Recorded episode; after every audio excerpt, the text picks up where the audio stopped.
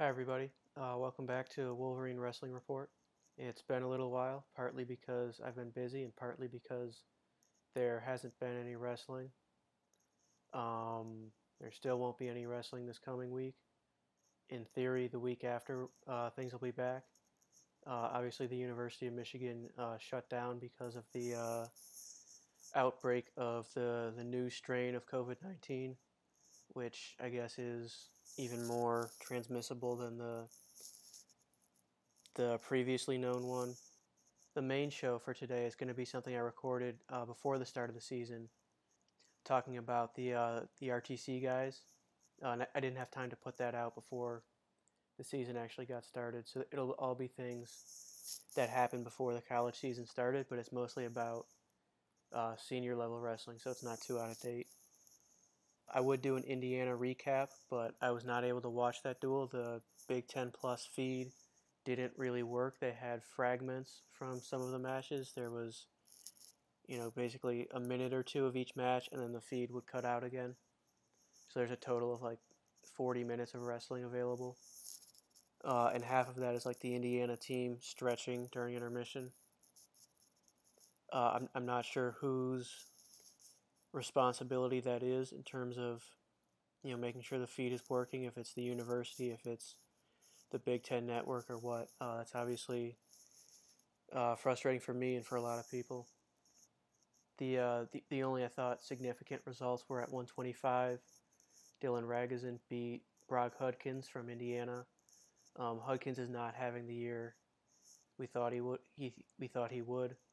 So maybe that win doesn't carry quite as much weight as it would have uh, a few weeks ago, um, but it's it's still a positive. Uh, and at 197, uh, Nick Willham for Indiana beat Andrew Davison from Michigan.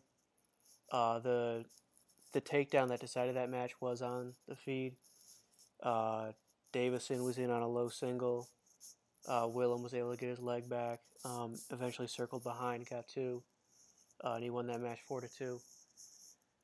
I mean, it I guess at least Davison's getting the legs, but it, it feels like that is not not a weight we're going to qualify. It's going to be tough, I think, to qualify out of the Big Ten this year uh, because the Big Ten is, is doing conference only. Uh, the wrestlers aren't going to have as many matches. They might not get as much love in the coaches' rankings this year. Um, I think it's going to be much tougher than usual at certain weights. I don't think Michigan is going to qualify that weight if it's Davison, and I'm not in the room. For all I know, he's killing all the other 197s, but I think it might be worth sending out somebody else for a duel or two and seeing how it goes. If Myles Amine is able to come back, does he uh, step up to that weight? And maybe uh, someone like Jelani Embree uh, goes down to 84. I'm not really sure. Logan Massa beat uh, DJ Washington. I talked about him with Austin Early, our Indiana guest. Uh, Washington just beat Carter Starocci from Penn State. Big win for him that kind of put him on the map. So uh, thanks to Austin for bringing him to our attention. Hopefully, uh, people listening to this show weren't uh, caught off guard by that match the way people nationally were. I don't want to get too into the debate over whether the university should have shut down athletics. I'll say one implication it has for wrestling is uh, the guys who have not wrestled yet will not get to four matches. Uh, in particular, I'm thinking of Stevan Micic and Myles Amine. The the four matches, I guess, is a requirement to uh, qualify a spot uh, for postseason to get uh, an allocation. It shouldn't matter too much because both those guys are good enough they should be able to place highly at the Big Ten tournament, and they'll be fine. It it creates problems for other guys in the Big Ten at those weights, uh, and it, it also might mean that they can't medically forfeit if if the reason they're out right now is because of injuries. They might want to you know get you know into the semis or whatever, and then just medically forfeit out of the tournament. Uh, they might not have that option this year if um, the Big Ten doesn't get as many spots and they're because they don't have four matches, they're not eligible for an at-large. They would they would have to keep wrestling to really make sure they placed highly. Not I don't think a huge deal. and who knows if they even have conference or national tournaments this year. But it's maybe something to be aware of. Now let's get to the interview with Ed Gallo, where we talk about the senior level guys with the uh, Cliff Keen Wrestling Club. All right, let's get started. Today we're joined by Ed Gallo to talk about the senior level wrestlers with the Cliff Keen Wrestling Club. Ed is the owner of the Fight Site, where uh, I write about wrestling. Ed also writes about wrestling for uh, Bloody Elbow and also about MMA there. Ed, how you doing today? I'm doing pretty well. I just finished my article about uh, Shinobu Ota, who's a uh, Greco world champ who's making his MMA debut uh, this week. So just you know, got got wrestling on the brain for sure. But I'm excited to talk about Michigan. I'm not an expert, but it's definitely one of the teams that I care about the most, even as a Pennsylvania guy. Mm-hmm. And you're a, a Pitt fan, right?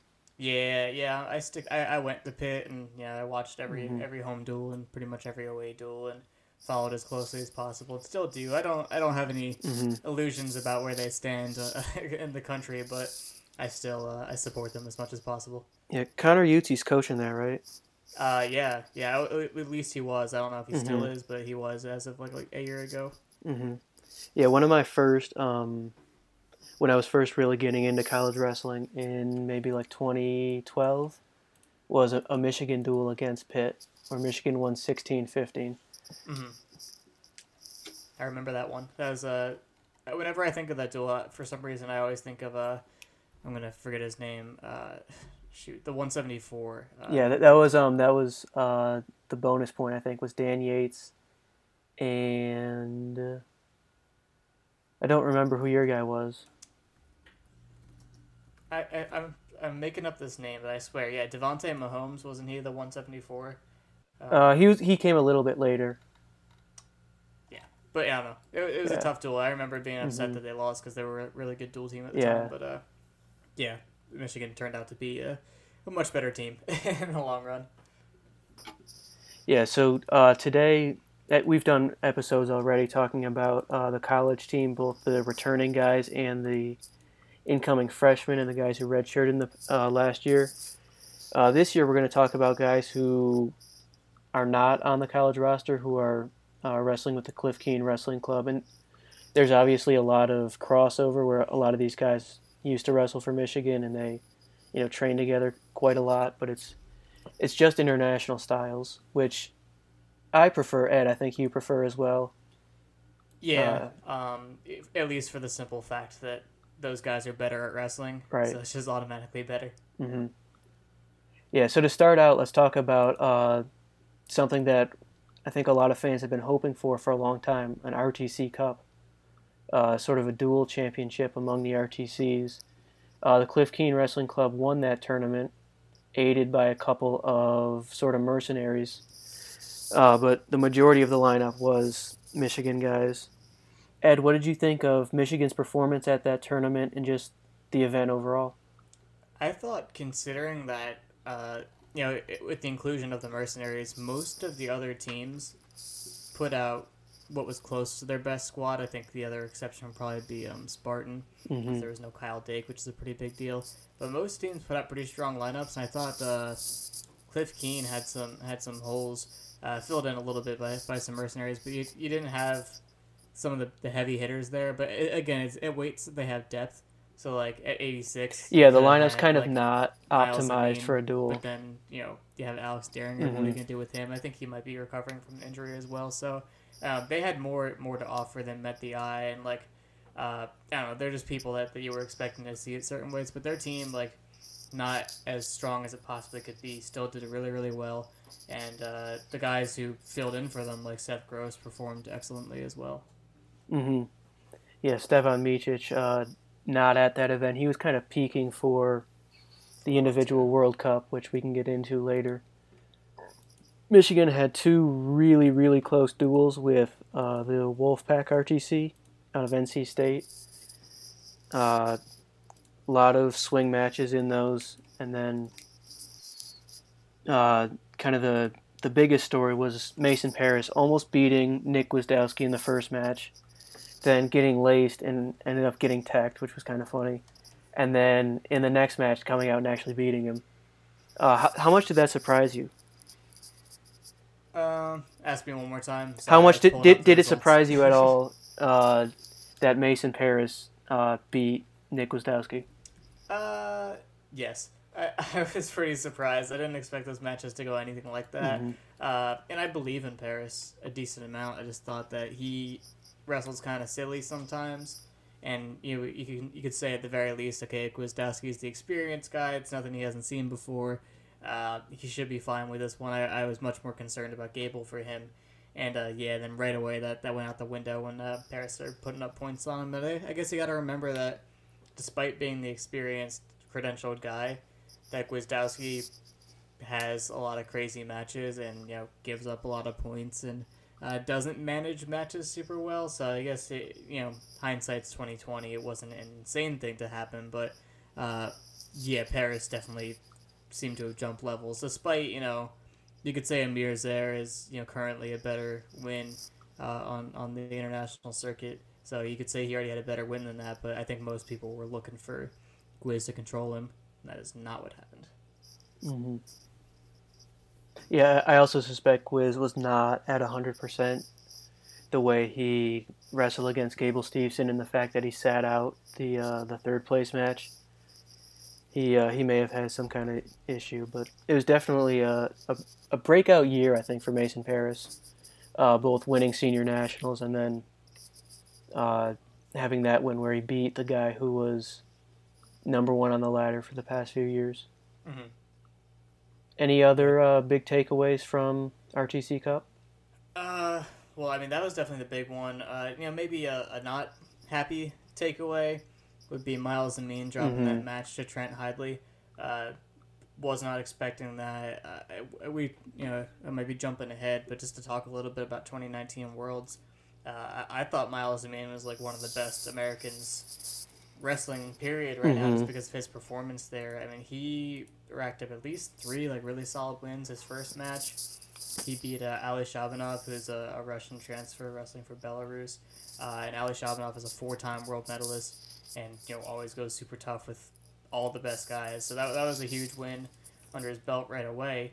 And then uh, in the next round, he beat uh, Torreblanca, who has a I believe has a world or, or Olympic medal. He has something under his belt, but you know that win would would have made more sense because Torreblanca's resume is a little padded, a little inflated. Uh, and then he beat uh, Sosuke Takatani, who's been super tough on the scene for a long time. And then he beat Ahmed Dudarov, and I think that one would resonate for American fans the most, just because one match before, two matches before, Dudarov, another Russian transfer uh, for Germany, uh, just destroyed Pat Downey. So Pat Downey was the U.S. rep at 86. He had Myles Amine not going through the U.S. trials, showing up and outperforming him. So I think that's kind of one of the things that people don't like about being able to these guys being able to represent other countries is that you could have been the guy for the United Mhm. States. You would have been the best guy, but it's all circumstantial, really, because David Taylor is the best guy at the weight, uh, not Pat Downey. But when he when he beat Dudarov, I think a lot of people were scratching their heads saying, "Dang, I wish we could have had Myles Amine here." And uh, his only losses Mhm. at, at the at Worlds were to uh, Yazdani Charati, who's the world and Olympic champion, and uh, Artur Naifonov, who was the number two guy at the weight. Uh, now probably three or four at this point. So coming off of that, you say, okay, Myles Amine probably a top ten guy in the world at 86 kilograms.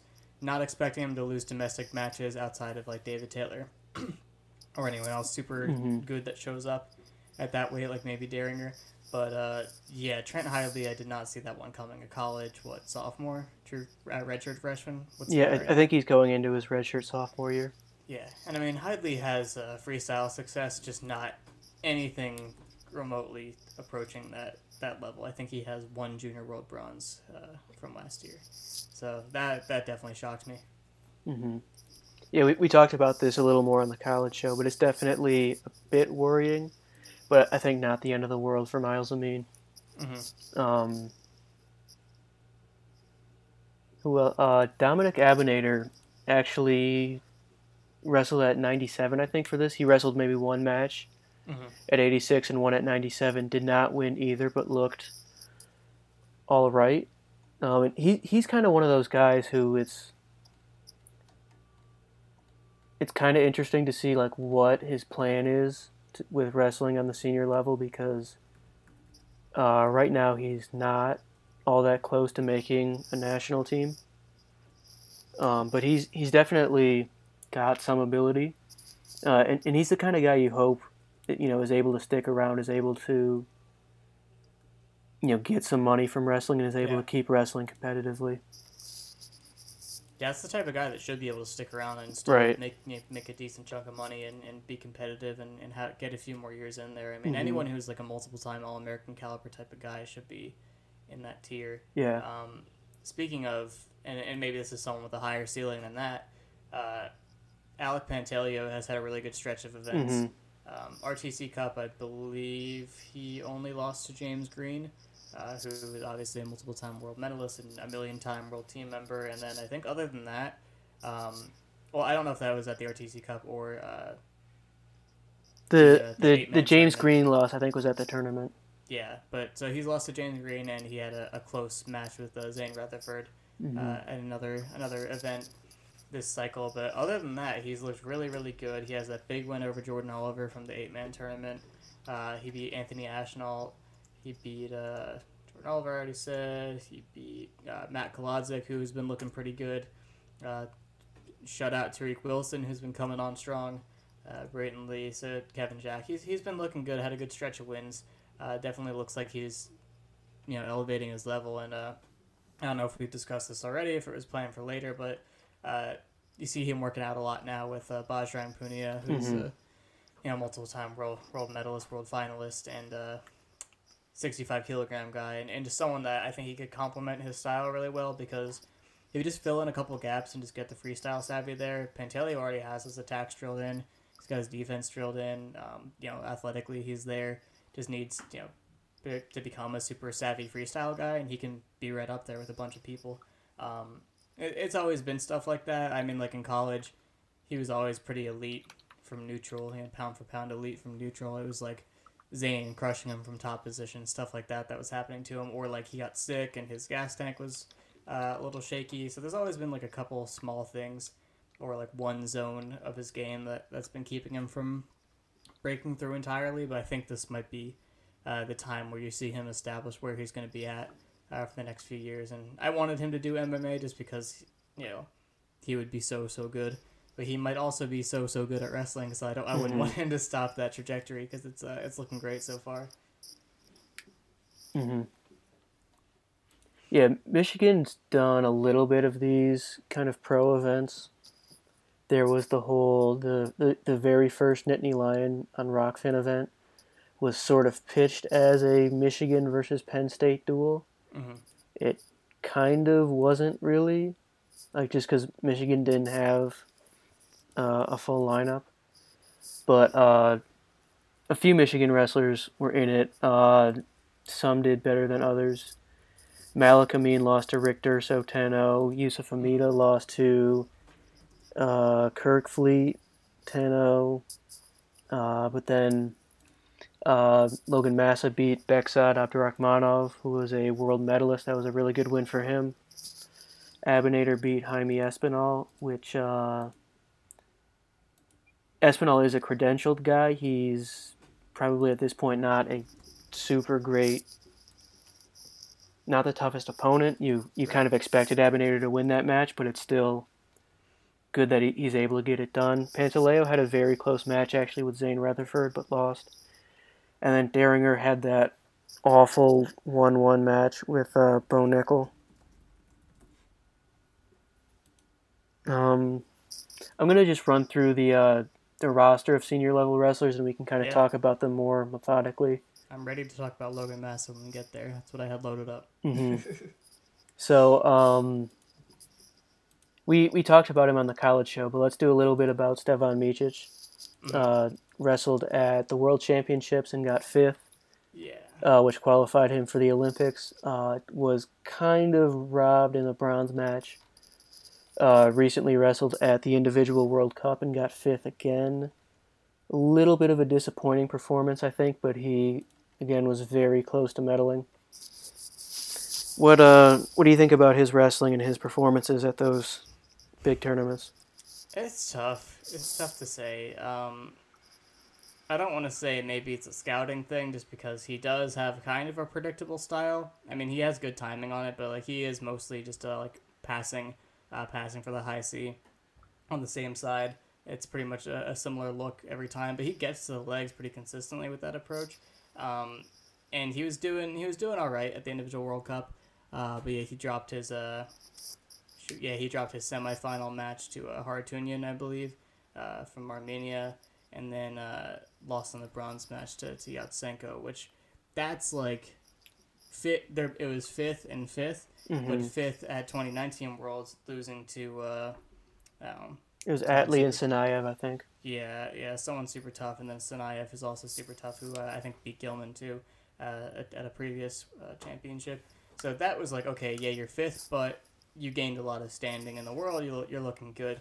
Uh, whereas this time is like these are guys we kind of expected him to beat based on that, and well, not Harutyunyan. That, that was like you know could have gone either way. Um, but you know, Yatsenko, that's like the kind of guy that I would expect him to beat pretty consistently. And if you can't beat guys like that, I can't really trust you to get near medal matches at like a real mm-hmm. world championship. Right. So uh, you, would expect him to be getting better, uh, but he kind of seems like at least where he was, or maybe a tiny bit regressed. But at the, at the same time, you don't know how how seriously people are taking, you know, the individual World Cup, and you don't know what the training situation's like for everybody. Could be different for some people, um, you know, just with the world in the state that it's in. So uh, I, I don't want to be a doomer about him quite yet, but I would just I would definitely like to see him uh, sharper in the future. He looked a little unfocused, didn't mm-hmm. have his uh yeah, it's, it's it's hacky and doesn't really mean a lot, but it didn't really seem like his head was in it. Uh, it didn't seem dialed in. Was kind of you know wandering through those matches. Yeah, and it, it ended with I think a little bit of a tactical mistake. He was up two one, and he had a two pointer, so he could have given up one and still had the lead. Uh, guy got to his leg, got to his hip with like 10 seconds left, and it looked like he could have just run out of bounds, uh, taken the caution and won, and held on for the 2 2 win. And instead, he sort of tried to fight back in, and the guy got to rear standing uh, and was able to take him down on the edge uh, to to win the match basically as time expired. Um, so definitely some some room for improvement, but it also shows he's he's right there with these guys. He could definitely be, uh, you know, top three type of guy in the world. Mm-hmm. Could be, you know, an Olympic medalist type of guy. For sure. Um, Michigan actually has a bunch of 65s. Do you do you have anything urgent you want to say about Dylan Ragusin? Uh, just that his senior nationals performance was pretty amazing, and uh, I didn't know who he was before that and I'm really looking forward to seeing what's next. That's the last mm-hmm. time he competed, right? Nothing since then. Uh, he also wrestled at junior nationals and won that. Won junior nationals. Anyone tougher than who he beat at seniors no. or comparable? I don't think so. All right, yeah. So I'm I'm still where I was after after senior nationals. Uh, really excited to see what kind of ceiling he has, or if it's like mm-hmm. one breakout performance, or just what happens next. You know. Yeah, a lot of it was very freestyle specific which on the college show we have to say is you know a, a, warning sign that maybe he won't be as good but on this show we can say yeah that's great because it's cool to be good at freestyle that's right and uh, you know if you're really really good at freestyle and maybe less good at college styles then just uh, don't do any folk just take people down and let them up and win matches uh, you can probably get through. A, you can do the Kyle Snyder method and like just mm-hmm. not do any mat wrestling your entire college career. Yeah, so at 65, Michigan has Dave Habat and Malik Amine, uh, both representing uh, other countries. Dave wrestles for Slovenia.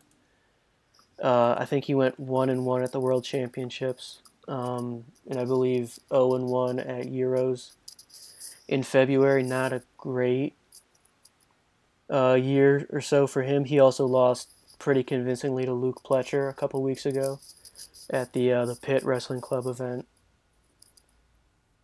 Um, no, it's it's weird because he looked so promising at the start of his uh, kind of international career. He was a European bronze medalist, and obviously the draw had a lot to do with that. Uh, he basically didn't have anyone super tough, but I'm I'm not sure if he's progressing at this point. Yeah, and I mean, it might be one of those things where he was at Edinboro, and he know, moved clubs, Mhm. and then right away he, he had a jump. Right when you when you get that new kind of you just have a few you have what you had before and you have that structure in place and then you have a few adjustments from your new place yeah Yeah, he uh, he was bronze at, at an Olympic qualifier, Mhm. uh, which wasn't good enough. But he did outplace Frank. No, they, they both took bronze. Him and Frank Molinaro both took bronze. yeah Uh, but he, he's medaled at stuff before. Mhm. Yeah, I know Mediterranean Games isn't real, but he was silver at that. Um, he outplaced Miocic. Um, so just you know, he he's been up and down. Uh, Mhm. domestic events he's showed up as well, but like probably if you're not winning stuff like the Schultz or the Bill Farrell, uh, you're probably not going to do so well at other tournaments. And uh, his last uh, his last three, uh, last four tournaments he hasn't placed, and the closest he came was at Ziolkowski uh, in 2019, and that was uh, actually a very tough field. So I don't mind that too Mhm. much, but. Yeah, I don't really know if he's making any progress. I don't know what his plans are. Uh, you know, it, it's it's tough to tell without insider information, like what their what their goals are, and what their situation is, because you don't know who is trying to right you know make teams and go to the Olympics and win medals, and who's just you know hmm wrestling. yeah i mean I, I, I like the way he wrestles but it seems like guys have started to figure out him out a little bit internationally where he doesn't get to legs as much anymore. Mm. and maybe it's just they realize oh this guy's actually from the us you gotta wrestle him like that. Yeah. and not oh it's it's a guy from uh, slovenia he's probably a greco guy. Because I, I think a lot of their uh, freestyle team is just converted greco guys. And once you realize oh no he's he's a leg grabber you kind of adapt to it. Hmm He's he's a guy that could probably do really well in college coaching, right? Uh, a multiple-time All-American, national finalist, uh, and then a, a European medalist, and a guy who's been to the World Championships hmm a few and times. been exposed to multiple you know training environments, Yeah. coaching styles. I'm sure he's had overseas trips for training as well, Mhm. and has a lot of knowledge to spread around. hmm Yeah, I, I like Dave. I just don't know how much success we can really expect from him. Mhm. Uh, also at 65, Malik Amine wrestles for San Marino. Uh, at Worlds, he had a pretty generous draw. So in the very first round at 65, you had Aliyev versus Rashidov, arguably the two best wrestlers at the weight. Uh, Russia and Azerbaijan wrestling each other. Uh, you also had uh, Zain Retherford from the U.S. wrestling uh, Alejandro Valdez Tobier from Cuba. Two very good world medalist contender type of guys. Also in the very first round, you had San Marino against Guinea Bissau and Mexico against Guam. So Amin beat the guy from Guinea Bissau like 14 11. It was actually a really exciting match. hmm Uh, and then beat the guy from Mexico in the next round, then lost to Musukaev. Uh, did not get pulled back in. Do you uh, do you know much about uh, his wrestling or anything? The way he wrestles, no, not really. Just uh, that he was like a serviceable starter in Mhm. college, and then I started seeing him show up at international tournaments. I'm like, well, that's cool, but yeah, I didn't Yeah. expect him to beat anyone uh, of note. And just from what I see here, he hasn't uh, made any dents in the competitions he's been at so far. But it's really cool that he's getting the looks, and uh, he, he's uh, he's still good for for more college wrestling, right? Or is he done? No, he's done. He's done. Oh well, I'm not really sure if he's gonna, where he's gonna end up. But uh, Mhm. I always just thought it was kind of a cool thing that he got to you know go to these tournaments Mhm. and, and compete and, and take, pick up some wins over you know slightly weaker competition there. Uh, but yeah, I, I would be very happy if he surprised me and broke out a little bit and you know reach the level of even like Dave Habat. That would be kind of cool. But he's definitely a tier below that kind of guy. I would Um, say so. I'm not really yeah. expecting him to beat anyone I've ever heard of any before. You know. Yeah, he um he was he was kind of a mat wrestling and a scramble type of guy in Gotcha. college. Uh, things that don't always translate as well. He actually he's had some decent counters in freestyle and he's decent uh, on the mat, but not a great leg attacker, not a great um, you know moving from space type of guy. Um, and some of the more athletic 65s just kind of run circles around him. That's like all of them. Yeah. Yeah. Um, He also though like he wrestled at a couple of the uh, Nittany Lion events. He lost to Durso and he also lost to Mhm. Franklin Gomez. Did not look great at those. Like looked Gotcha. noticeably uh, slower at those events than he did back at 2019 Worlds. Mhm. He he may be a guy who's just sticking around, sticking it out through the Olympic year, and then he'll move on. But I again I, I like him as a guy and as a wrestler. He's had some really fun matches, but I don't know uh, how much you can really expect from him going forward. Right. Uh, next up, 70 slash maybe getting down to 65. Uh, Alec Pantaleo, we've talked about him already. Mhm. Uh, but just to go over some of his results, he beat uh, at the RTC Cup. Uh, beat. Let me see. Beat Kevin Jack, seven to two. Beat Brayton Lee, 10-0, which is a pretty good win. Uh, he's a good freestyle wrestler. Beat Tariq Wilson 10-0, which he had a pretty good size advantage, but that's still a good wrestler. And then beat Matt Kolodzik, probably his best win. He won that match eight to six in the Mhm. final against uh, the New Jersey RTC. I Yeah. think he might have been the uh, had, like had the best record at 65 at that tournament, and then at the uh, the eight man tournament, he was kind of a late addition when Joey McKenna withdrew, uh, but he beat Jordan Oliver four to four, uh, lost to James Green four two, but then beat Anthony Ashnault eight one. So really good, um, kind of late fall winter stretch for Pantaleo. hmm Yeah, and uh, internationally, you can call it internationally, but he did have that win over Reese Humphrey this year at Estero Filato. Um, just kind of like a, I don't know if that was like a YOLO entry from Reese Humphrey showing up there, but good to beat him. And then uh, before that, he had his uh, world world team appearance at U23s, and kind of a tough draw. Uh, he lost to Azerbaijan after he won his first match. He lost by a point and then uh, the guy that he lost to lost to Chairman Valiev, who probably would have been the World Cup champion this year if he had an injury defaulted out of the semis. So uh, rough, rough draw there, uh, but you know definitely could have could have had that. Um, like we were talking about before, probably just fixing up a couple things freestyle specific uh, would have made the difference there. But you know, then he's probably not beating Chairman Valiev quite yet, but he could get there. So you know, definitely seeing results internationally a little bit. Uh, I would say less than a lot of the other uh, Cliff Keen guys, like getting less looks. Uh, no, He's not going to as many tournaments, but he's been super active domestically. So yeah, I mean, I mean, so far he only graduated college last year. yeah, right. Yeah, he. Um, I think he's a guy who's well suited to freestyle with the way he wrestles. He. Um,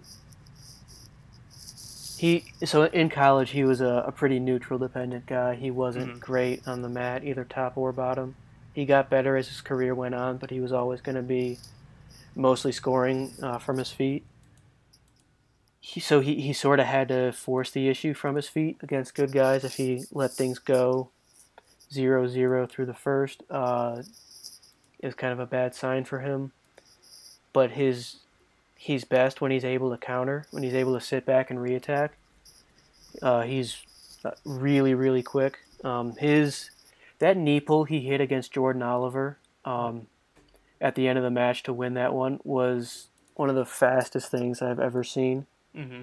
and like, I've watched it so many times because it's just insane how he's able to get both his feet like that far and like that quickly.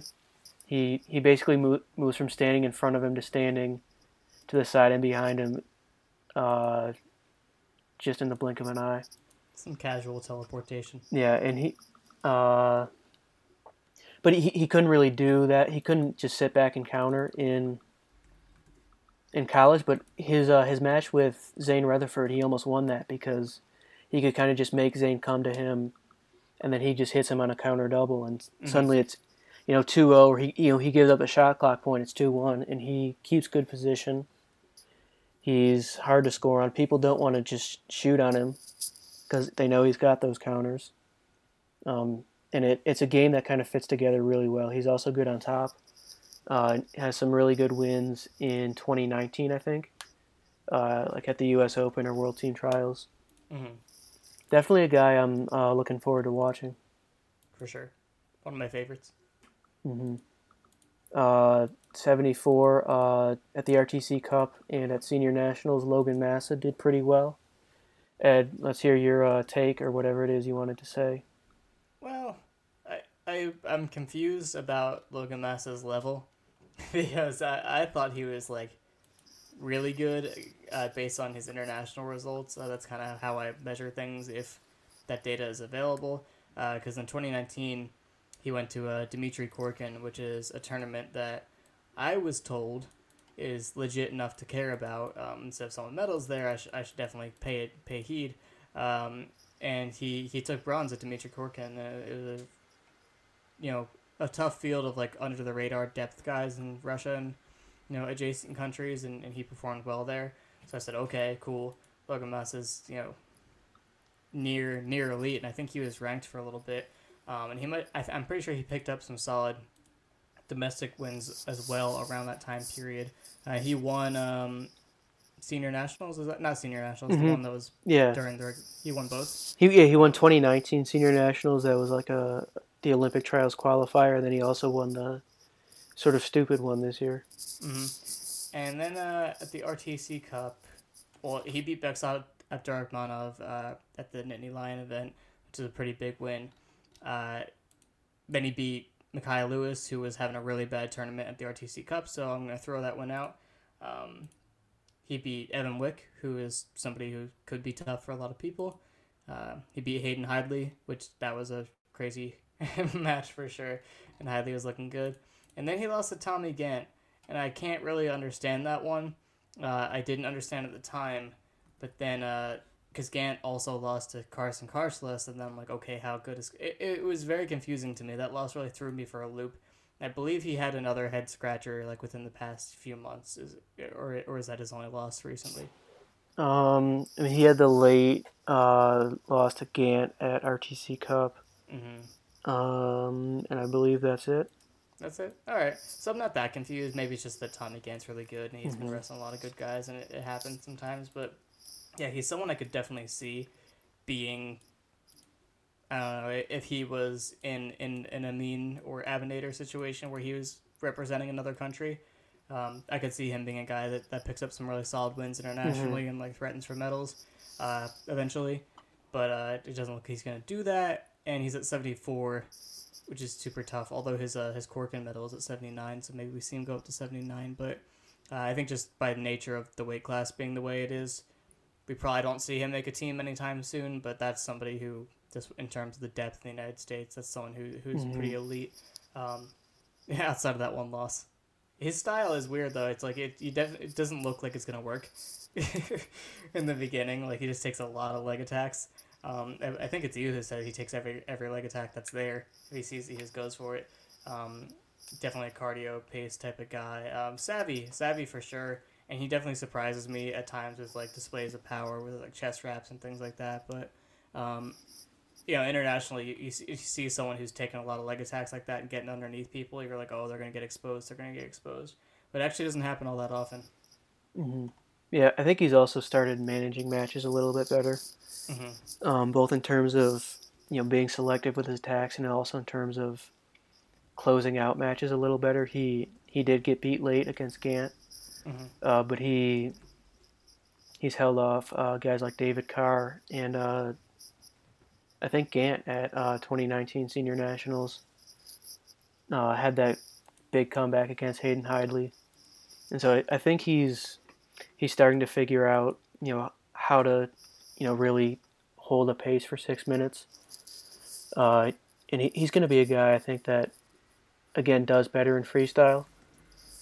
Uh, I'm not completely sure why stylistically. I think it's just mainly a comfort thing. Like uh, he just sort of doesn't worry as much, and it's also you know 165 in college is such a a grimy weight. Like the guys are so physical. It's you know you can get sort of anxious in those matches, and that that more than anything kills your gas tank. And I think he's he's going to be able to manage his gas tank a little bit better in freestyle. hmm And I think he's on a, a couple of years ago. He was having a couple of, like a rough Yeah. season or two in college. Was that an injury? I think so. Mhm.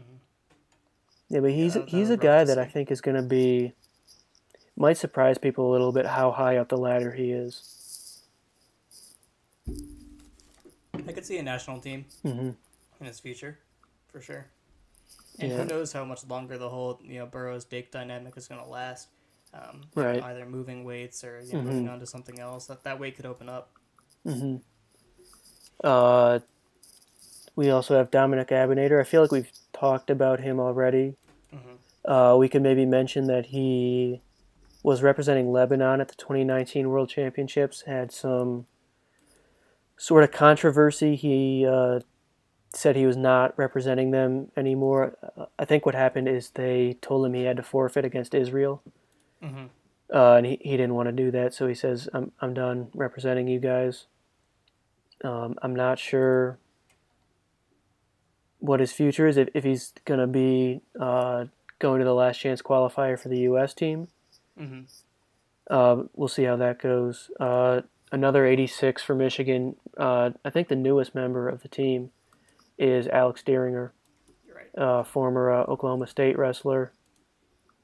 Uh, I think he's only wrestled one match for Michigan, and that was the one-one with uh, Bo Nickal. Right. Uh, and then I believe tore his ACL, uh, which stinks because he probably won't be back uh, for Olympic trials. But we can talk about just what do you think of him joining the team, his wrestling in general, uh, how you think the next Olympic cycle might go for him. Yeah, this might be one of those things where the main benefit, well, all right, well, two, two main benefits of him going to the room. One, he gets Myles Amine. Mhm. Uh, that's a pretty big bonus. Uh, I don't know who the upper weight guys are at Oklahoma State, but I just the fact that nobody springs to mind that is like really challenging him uh, is probably good enough to, to, to be a reason to move. Um, but yeah, he, he needs help. He needs help with 86. At 79 kilograms, that was like the perfect weight for him. He was the number two guy in the world, uh, says a lot of people. He was on a, pretty hot undefeated streak uh, for 2019. I don't think he lost uh, any international matches 2019 won a bunch of tough tournaments. Mhm. Um, was only losing to like Dake and like Gadzhimagomedov and, and people like that. Uh, you know, Ramazanov internationally. So like one of the to- top top guys. So at 86, you figure okay, uh, should hold similar levels of results. But uh, his first tournament back was uh, Matteo Pellicone, and uh, he beat you know Downey, which isn't really anything.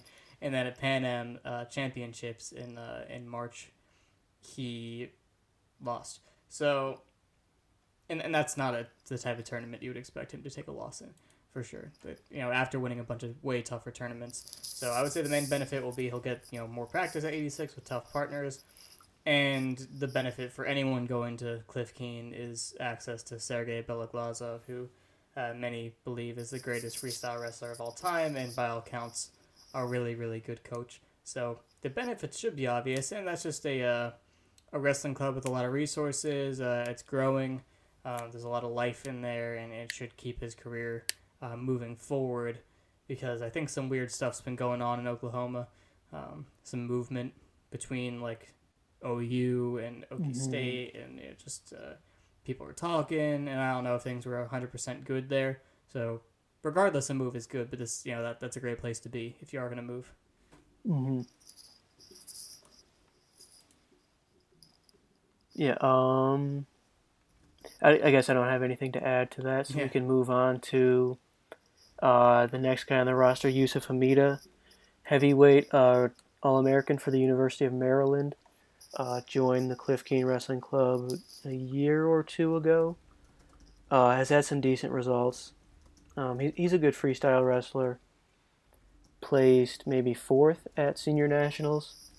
Uh, also lost pretty badly to Kerkvliet, but I think he is going to be a really, really, really good wrestler, and that's hmm that loss is going to look a lot better in a couple years. Uh, what do you think of Hemida's wrestling generally? Do you uh, have you seen him much? Uh, a little bit, I believe. I think I watched his uh his U twenty three matches, but Mhm. definitely. uh, That's right. He uh, he made the U twenty three team a couple years Yeah. ago. yeah, twenty eighteen. Was he was he a medalist? He was silver. Yeah. Yeah, he lost to Gamidov, who the Russia even has depth at heavyweight. Honestly, I didn't realize it, but uh, the guy that they uh, they sent to individual World Cup, uh, Shamil, uh, I forget his last name. I just remember that he was a Shamil. He looked really good. And they had this U twenty three world champion. And they have like the past like three or four starters. Um, they have a bunch of dudes. So you know, I hate them. I hate them for having that kind of depth at heavyweight. But yeah, for a guy his size, Hamid has always been like really big and physical and athletic. Um, he's you know moving really well, and I don't know how to say it this differently, but normally as a wrestler, you know what I mean. He looks like a normal wrestler, doesn't look like a heavyweight. Um, that's pretty great, and uh, yeah, not being able to contend with like Kerkvliet is not a big deal uh, because Kerkvliet is, uh, you know, uh, in the conversation with Gable and Parris and, and Gwiazdowski, in my opinion, he's he's about there. Um, so yeah, he might be like the next best guy other than them. Uh, in the same grouping as like Tony Nelson or Dom Bradley, I think he could be there really soon. Um, so yeah, I'm, I'm looking forward to seeing more of him, and he competed in 2020 uh, at the Cerro Pelado as well, and uh, Oscar Pino Hinds was there, so he obviously didn't win it, but he did medal. That's nice. Yeah, he's um he- he's got nice leg attacks. He's got uh, pretty nice re attacks. He moves pretty well. I think he's uh, slimmed down a little bit uh, in the last few years, where he was. Uh, I, I don't know what his weight was, but he seemed like uh, a pretty big guy. His maybe sophomore year at Maryland, uh, and since then has gotten a little bit slimmer. He's gotten a little bit quicker. Um, and he, he's always going to be a guy that will make the slow heavyweights fall down and look funny, Mm-hmm. which I always like to see. um, so he'll be he'll be kind of like we've said about some of these other guys, uh, a good guy to have on the circuit who will always be kind of pushing for those world team trial spots. Could be you know fifth, sixth in the country. That's the thing I'm, I'm excited about. Is a Mhm. lot of we've, we've talked about a lot of guys who are like you know maybe fifth or sixth in the country at the moment. Um, Mhm. Clubs like Cliff Keen are providing them structure to, to Right. keep going because you don't have to be the best guy right now, and you can take a couple of years and improve and get more experience and you know make overseas trips and see what Mhm. happens. So that's you know the, kind of the fun of this period of wrestling. hmm It's also really good, I think, to have a, a good heavyweight in the room to Oh, yeah. push your. I mean, because a lot of times the college heavyweight just doesn't have anybody good to go with. hmm Uh, and Michigan has, you know, both him and the next guy, Adam Coon, and that's I think a big part of the success Mason Parris has had, is getting to work with those two guys all the time.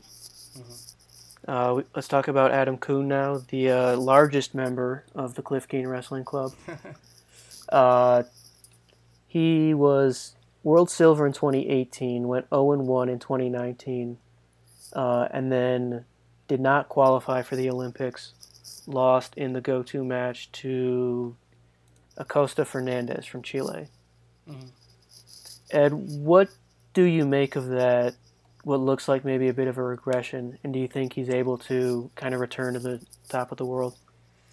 I'm not sure. Uh, just based on my cursory knowledge of his life, I think he's still involved in the uh, scholarly side of, of his life, if that's a fair thing to say. I think he still has aspirations outside of wrestling, and he's still working Mhm. towards those professionally.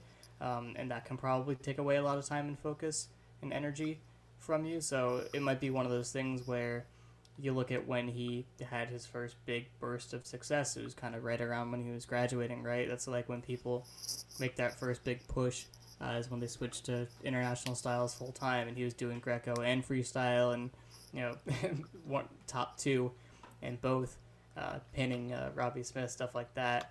And uh, yeah, maybe just uh, as time dragged on, he didn't have that same spark to keep pushing like that. I haven't watched all the matches, so I can't point to anything specific that's changed. Um, but just like based on the results, you have to wonder about what the overall trend is because that's a guy who should be producing at a pretty consistently high level just based on what, how you've seen him wrestle in the past. Um, and I think fully committing to Greco now. Has he wrestled freestyle any any time in the past couple of years? I think he maybe did 2019, like Mhm. U.S. Open, and lost to Gable Steveson, and sort of gave it up after that. Gotcha. Yeah, he uh, he should be committed to Greco. Honestly, Yeah. it's definitely his better his better style, and we're weaker there. Uh, the world isn't weaker there, but we are. Um, but but yeah, his last uh, his last big performance was Greco at the Farrell. Um, Mhm. He didn't really beat anyone of note there, and then DNP'd at Matteo Pellicone, which is you know, yes, a ranking series tournament, so not you know intrinsically something very important. But I don't recognize the names the people that placed at that, which is not a good sign. Uh, and then you know, Pan Am Championships didn't win that either.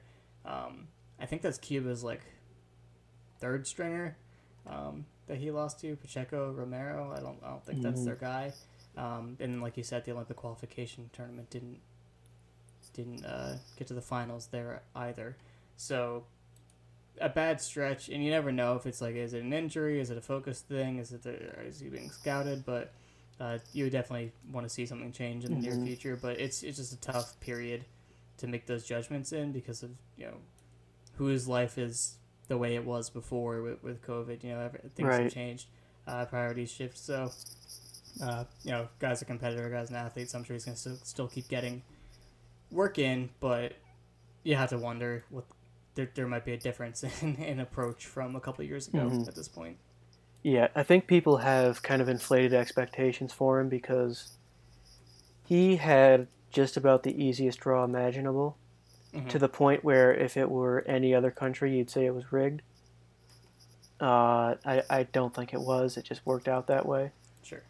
Um, but I mean, that's one of those things where I always want to be cautious about saying things are rigged because I know there's times when we've been very fortunate and we just say, oh, well, you know, it's just luck of the draw. And then when it works against us, we say it's rigged. But um, he, I'm, I'm not, I don't know enough about Greco to say if he's wrestling worse. It does seem like people are much more aware of what he's got. He's not able to get to his lock nearly as much. Um, it seems like they're denying him the underhook a lot more. They're fighting a lot harder to do that. They're tying up his wrists a lot more. And he just doesn't have enough ways to score. He is getting better at it. I think he's getting better on top, which should be a great place for him to score. So far in his career, it has not been. Uh, but he showed that a little bit against, uh, uh, was it Colton Schultz at uh, Final X 2019? He, in his loss to the guy from China, he was trying to get a lift uh, and lost his grip and ended up getting reversed, and that's why he lost the match. Mm. But he was sort of close, um, and that's it's he was a lot closer than he was to lifting anybody in 2018. Sure. So he, there's definitely a path for him to get um, into the top few guys in the world to be challenging for a medal every year. But the way he wrestled in 2019 and early 2020, I think he's not currently at that level. hmm Uh, and now, just one last thing, we're going to talk about uh, the arrival, the sort of short-term visit of uh, Bajrang Punia from uh, India, two-time world medalist. Ed, what are your thoughts on Bajrang joining the Cliff Keen Wrestling Club? Um, I think it's pretty awesome. I should have expected that would be where he went because he was teasing a trip to the Mhm. states for a long time, and for some reason my mind was like he's gonna go, you know, New York City, uh, New York. Yeah, that's sort of what I thought as well. Know, Kendall Cross. That that seems. To It seems where, like the international guys all want to go there. that's where they meet up. That's where Frank Right. Is always going. That's yeah, that's where they go. So I was like, oh yeah, that's probably it.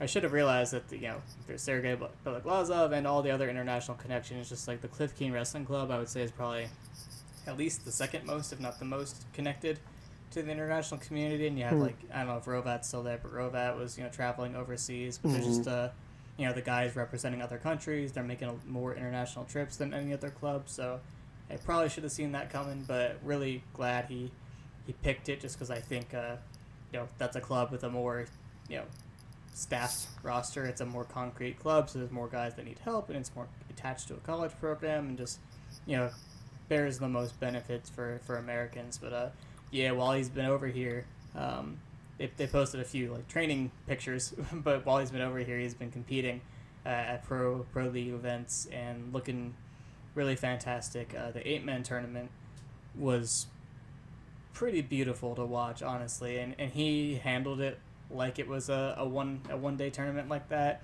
where you could see him managing the matches differently and kind of just cruising through them, and you know, made it look pretty easy despite like some of the scores being closer. Uh, you know, made it look pretty easy winning that thing, and then, of course, he got shut out by Zain Retherford uh, last week or two weeks ago. But at the same time, like overseas trip, just wrestled a tournament. and it's it's uh, it might not be um, uh, the the best indicator of how that match would go in the future. But cool, cool win for Zain, and just really awesome for Bajrang to be here and, and to be giving people matches as a top five guy, guy in the world. Um, you know, he probably he's probably doing okay on money too. So I think Mhm. he's just doing it for love of the game and the exposure to a new audience. hmm Yeah, it, it is, I guess, kind of a positive sign that he chose to come here. Right. I mean, when you when you have a guy who's you know basically got his pick of you know where do I want to train? I can go anywhere in this country. You know, the fact that he, he thinks you know oh Michigan that's a place where I can go and get better is, I think says good things about your program. Mm-hmm. Uh, we've talked about the pro events. We've talked about RTC Cup. We've talked about senior nationals, and we've talked about worlds. So uh, just to conclude, let's talk about kind of overall uh, sort of program uh, strengths and weaknesses, and uh, how you think the team might do in the Olympic year. Uh, it's tough. it's tough to say. Fairly Um, broad, yeah. Yeah. I guess to start out with uh, with kind of wrestling the wrestling side of things. Um, it seems like Michigan does very well in getting to legs. Uh, Michigan does very well uh, in freestyle specific positions, things like uh, the seatbelt position, things like uh, being on the edge of the mat. Mm-hmm. Uh, it seems like Michigan is increasingly doing well uh, in parterre. Uh, some of our guys, not so much, but uh, you know, guys like Pantaleo have really good guts. All the the U twenty three and junior guys looked really good from parterre, where it was sort of uh, you know unknown guys would be winning matches and placing at those tournaments, and a big part of it was their top games weaknesses, I guess you would say, uh, kind of solidity, like stinginess. I mean, because if you have the the fluidity uh, and the you know the motion and the comfort and positions, then your your comparative weakness is usually going to be kind of the you know brutality. Um, I think it's it's a team that's very well suited to freestyle. Uh, so going into the Olympic year, I think Amine, uh, Mi- Myles Amine, uh, and Micic are our best chances to win medals. Mm-hmm. Uh, I would not expect either of them to. Um, I think they're both kind of in the five to ten tier, Uh-huh. um, but both I think legitimate contenders. And then uh, going forward, if if Myles Amine sticks with it, he could definitely be a, a top three guy in the world. Yeah, this is a, a situation where I really wish Cliff Keen had a stronger 65 rep hmm uh, wrestling for another country, just because 65 just blew up a little bit Yeah, well- um, in the past month. Like And is right. injured, we don't know how bad that is. Uh, Aliyev also injured, we don't know how bad that is. Musukaev more beatable than previously thought, I, I would say. Um, and then you have like Vazgen, uh, Tevanyan is like the number a top five guy in the world now Mhm. apparently. So that weight opened up big time. Um, and you know Russia can only send one person obviously, so you know their their full depth doesn't really factor in here. So just getting one more guy up there, and and entering them into it. If you had someone that was like as good as Micic or Amine, I would say they had a, they would have a really good shot at medaling, uh, which would I think that would be the ultimate angering American fan situation. Yeah. If you know the weight where we never medal, we can't get it, but then we send another guy for another country and they medal, um, that would that would be a source of outrage. But yeah, 65 is probably the most wide open. 57 is pretty tough. It's like the same guys really um, that you're gonna have to beat to get those medals, like Mhm. uh, Guev, Atlis, uh, Sanayev, uh, Amir Islanov. Um, those guys now you have like Harutyunyan performing well. Um, that, that's something to be considered. Uh, India's was tough there, uh, Ravi Kumar, but might not be anymore. But I- think if Micic can get on track and like actually improve and start to you know grow into his role as like a consistent ranked world guy at 57 or, or whatever weight he wants to go. I think he still has a shot, just depending on bracketing. Um, Myles Amine, I think it, it really depends on how that top three situation shakes out. Um, like, is David Taylor going to be there? Is you know, yeah, is Donny Charati going to be there? I, I believe so. Um, did they send Naifonov? Did they send Kurugliev? Uh, we haven't seen him versus Kurugliev yet, so maybe he has a chance there. Um, but uh, yeah, that, that's tough, just because there are three, at least three, really, really tough guys at that weight. But I think beyond that, um, there's a shot.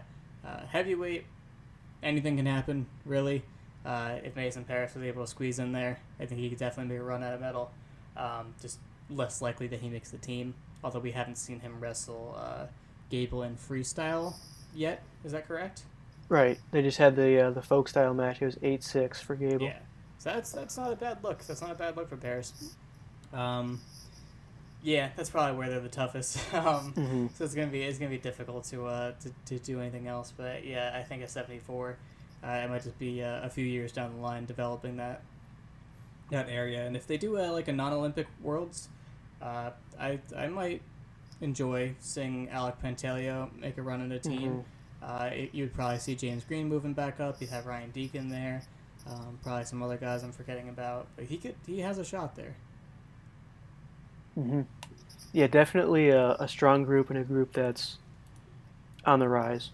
hmm All right. Well, I think that does it for this episode. Uh, Ed, thanks for coming on. We'll uh, hope to have you back again sometime, maybe during uh, the regular season. And uh, everybody else, I'll see you later. Okay, bye bye.